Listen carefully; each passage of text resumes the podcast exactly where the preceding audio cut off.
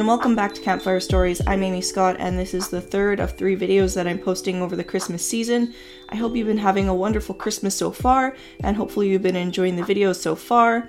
Um, I just want to say before we get started to anyone who's been watching my videos and maybe has subscribed or hit the like button or left a comment, um, I just wanted to say thank you. I think that um, when you don't make content yourself, it can be hard to understand. When you're watching a really, really tiny channel like mine, I notice every time someone clicks on a video. And if you leave a comment or you subscribe or hit the like button, it really does make my day. Like, to be completely honest, like those things make my day. So if you guys have taken the time out of your day to watch a video of mine or to leave a comment or to subscribe or hit the like button, I just wanted to say thank you and I hope you've had a very Merry Christmas. It wasn't my intent to cover three kind of familicide, is that a word? Familicide cases, basically cases where um, one family member basically wipes out their entire family.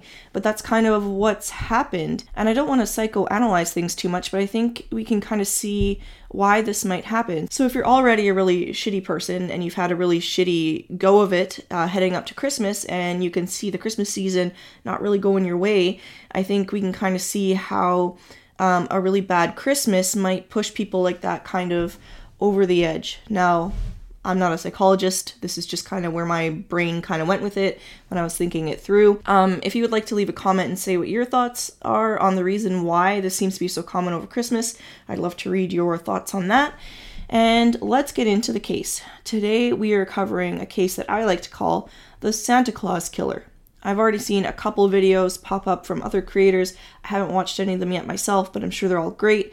And uh, it just seems to be a really common case to cover around Christmas because it's just so odd. Like a father bursts into an apartment dressed as Santa Claus and then murders his whole family. It's just weird. So, the basics of it we have middle aged man named Aziz, and he's unhappy. He's estranged from his wife. His wife and his kids have moved into an apartment.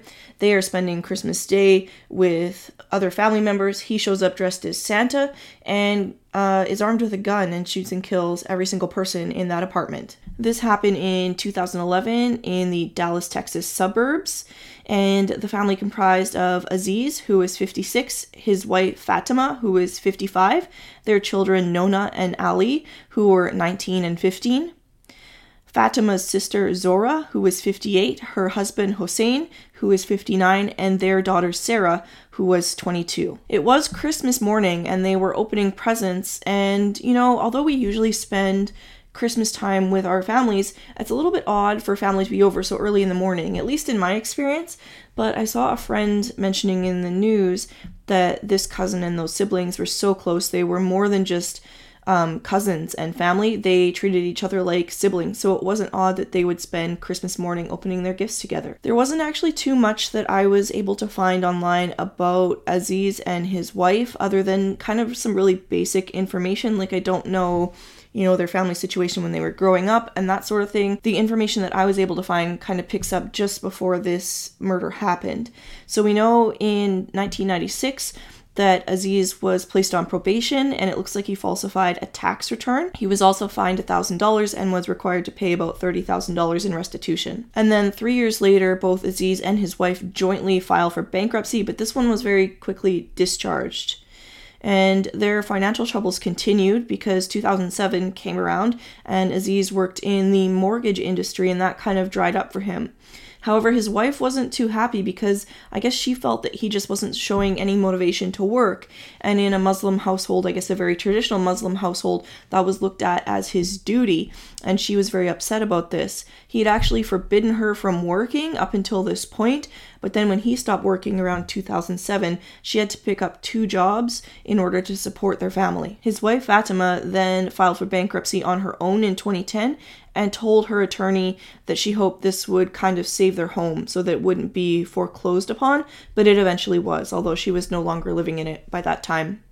She separated from her husband during the course of filing for this bankruptcy, and she moved out of the couple's home in April with her two kids. However, the bankruptcy proceedings were eventually dismissed because she failed to make the uh, payment plan payments. I'm not an expert on bankruptcy, but I think when you apply for bankruptcy or when you file for bankruptcy, part of the agreement is paying what you can to your creditors, or it, it seems to be, and I guess she had failed to make those payments, so the case was dismissed. Although Fatima and the children had moved out of the family home and into an apartment about two miles away, Aziz stayed in the home. Neighbors said they didn't really see any kind of indication that anything this serious was going on. They would see him in the garden, kind of wave at him, and everything seemed fine.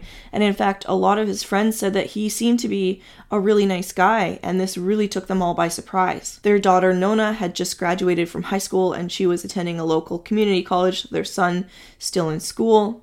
And as per one of Nona's friends, they said that they noticed that Nona seemed a little bit more unhappy and had kind of indicated that things were getting really difficult at home. And they also said that her dad was really, really strict while her mom was a little bit more laid back. So this all kind of kicks off actually on Christmas Eve. So there was two families involved the Yazdanpanahs and also the Zarais. So the Yazdanpanahs are Aziz, Fatima, and their children, and the Zarais are Fatima's sister, her husband, and their child Sarah.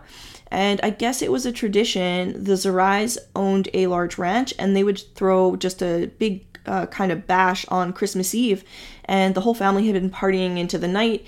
But I guess Aziz hadn't been invited, and people have said that he would have found this extremely hurtful.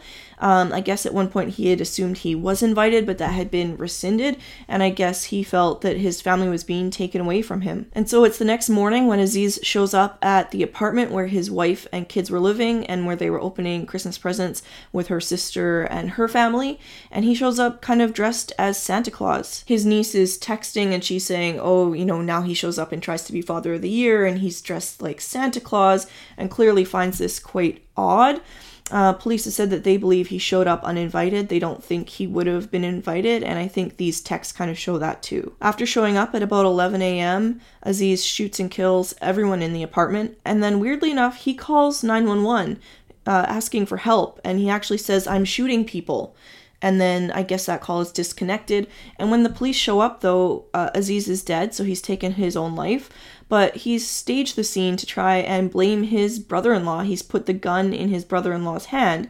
However, it's very clear to law enforcement that Aziz was the only shooter because the brother in law was actually shot with both weapons used, and then Aziz also had a gun in his hand. So logically, Aziz was the only shooter. As I said, the victims were 55 year old Fatima, 19 year old Nona, 14 year old Ali, Fatima's sister, 58 year old Zora, her husband, 59 year old Hussein, and then their daughter, Sarah. Two weapons were used. One was a 9mm, the other one was a 40 caliber.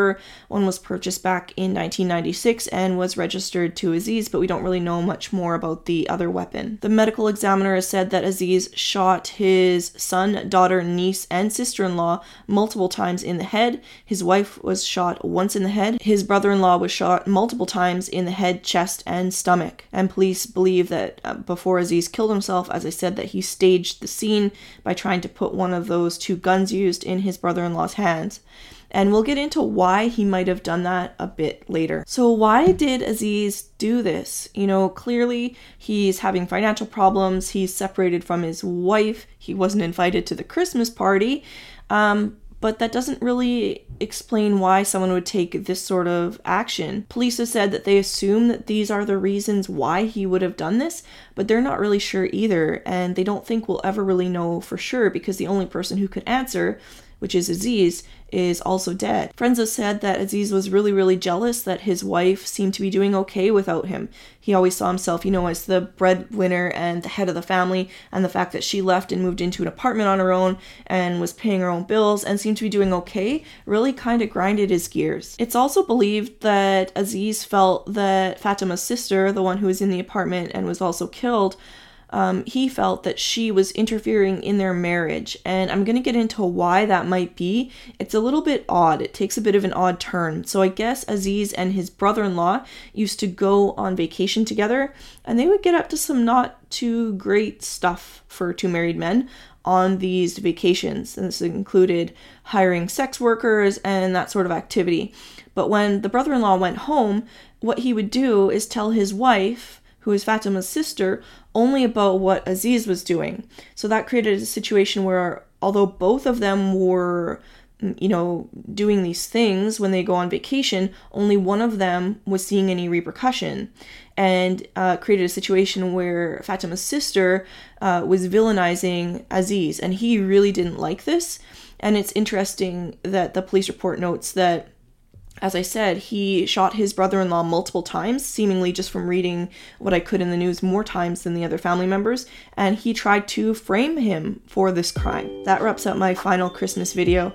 I hope you enjoyed this really odd tale of a man in a Santa Claus suit shooting his whole family. It's kind of a morbid Christmas story. Um, and I hope your Christmas has been good. You know, I um, myself, we have pretty busy few days coming up, and I really should be decorating some gingerbread cookies right now, but I'm filming this video. I hope you've enjoyed my little set. That Santa back there has been the bane of my existence. He's fallen over so many times, I've had to stop filming and pick him up off the ground way too many times, so I'll be happy that he's gonna go back in a box in the basement, and we'll go back to normal with a normal setup. I hope you've enjoyed my Christmas sweater. It's the only one I have. And uh, also the bold lip. I have no use for this red of a lipstick, but I thought, hey, it's uh, Christmassy at least, so I dug it out and put it on for you.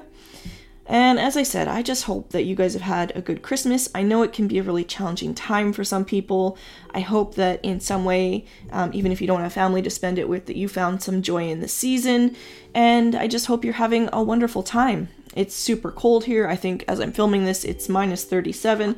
I gotta go shovel off the ice rink so my family can skate tomorrow. And it's just a busy time, too, for those of us who do have family to spend Christmas with. And I know it can be super, super stressful. So I hope you've taken some time this holiday season to take care of yourself and just kind of take in a little bit of joy, no matter what that is. I found that when I was out and about today doing some errands, everyone was just really, really nice and um, seemed to have a bit of Christmas spirit. And to me, that was, you know, some Christmas joy for me. So I hope even if it's something small like that, you know, you're talking to a cashier out at a store and they're just really nice to you because it's Christmas, you know, find joy in that as well. Even even if it's something small like that. A Merry Christmas to all of you, and I hope to see you next week when we go back to normal, posting normal videos without Christmas sweaters and a, a rickety old Santa in the background. I'll see you later.